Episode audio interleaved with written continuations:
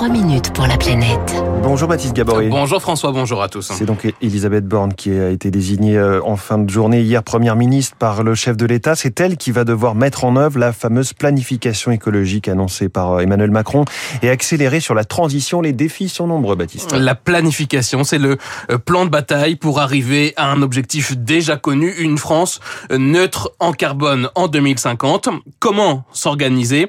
Une nouvelle organisation au plus haut sommet de l'État est nécessaire selon les différents experts. Un chantier que va donc devoir mener Elisabeth Borne, Sébastien Treyer et le directeur de l'IDRI, l'Institut du développement durable et des relations internationales. Il faut mettre en place une organisation interministérielle, il faut mettre en place une organisation auprès des services de la Première ministre et il faut incarner cette organisation avec quelqu'un qui soit très légitime vis-à-vis de l'ensemble des corps de l'État dans les différents ministères. Et à mon avis, elle est qualifiée pour ça. Grâce à son profil de grand commis de l'État et dans cette nouvelle organisation, un secrétariat général de la planification pourrait être créé à Matignon, une structure indispensable selon Sébastien Treyer.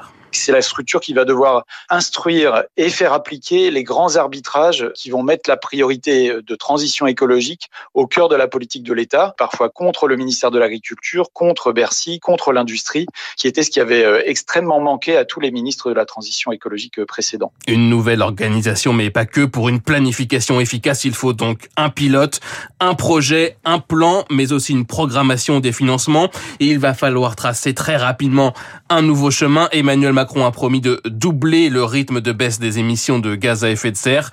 Le premier test, en tout cas l'un des premiers, aura lieu au début de l'automne pour le débat budgétaire. Benoît Leguet est le directeur de l'Institut de l'économie pour le climat. Là déjà, euh, il faudra voir finalement comment la majorité présidentielle, si c'est elle qui sort des urnes, donne corps aux 10 milliards supplémentaires prévus par, par le président de la République. D'autant plus que le, le, premier projet de loi de finances du quinquennat, traditionnellement, c'est aussi une loi de programmation des finances publiques sur le quinquennat. Et puis le deuxième sujet qui va arriver assez vite, c'est la loi de programmation énergie-climat, qui finalement va fixer les objectifs climat de la France et qui ensuite va décliner dans ses décrets d'application la stratégie française pour atteindre les objectifs. De cette loi de programmation énergie-climat sortira une nouvelle stratégie bas carbone, une nouvelle programmation pluriannuelle de l'énergie. Quelle place, par exemple, pour euh, le nucléaire? Comment euh, moins consommer d'énergie? Comment accélérer sur le déploiement des renouvelables? Comment faire baisser plus vite les émissions dans chaque secteur, dans les transports, les bâtiments ou encore l'industrie? Anne Bringot, coordinatrice de l'ONG Réseau Action Climat.